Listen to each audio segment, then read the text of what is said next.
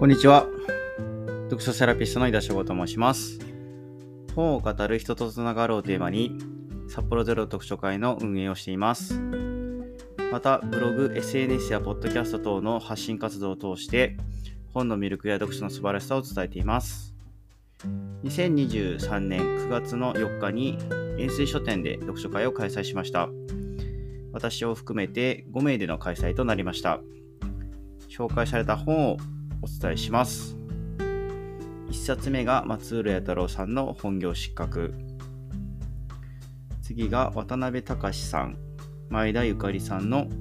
ゲストハウスが街を変える。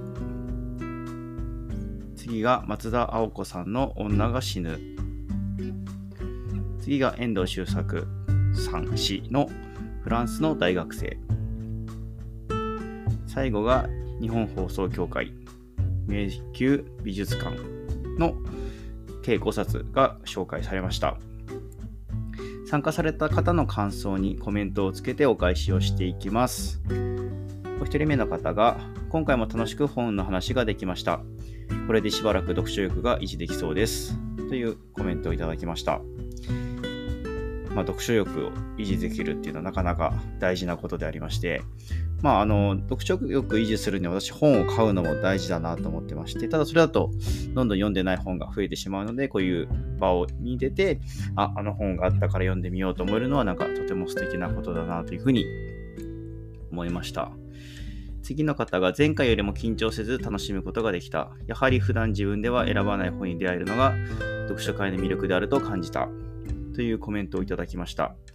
まあ、慣れてくるとまたどういうふうに伝えたらより楽しめるかなっていうのもありますし、まあ、読書会のやっぱり魅力の一つ私も自分が普段読まない本に得られる出会えるっていうのも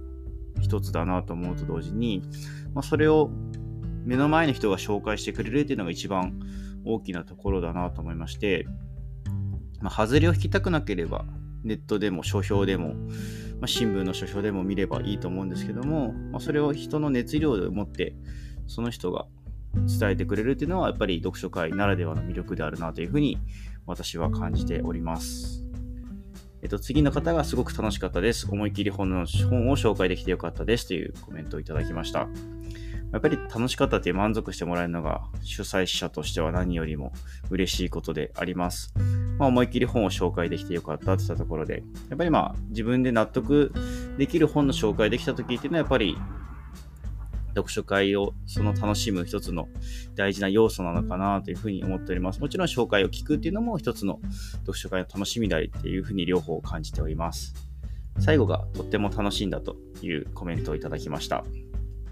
まあ楽しんでもらえるのがやっぱり何度も言いますが一番嬉しいというか言ったところになりますので、これからも皆さんがま楽しんでいただけるような読書会を開催していきたいなというふうに思っております。最後まで聞いていただきましてありがとうございます。また次回も楽しみにしていてください。読書セラピストの井田翔吾でした。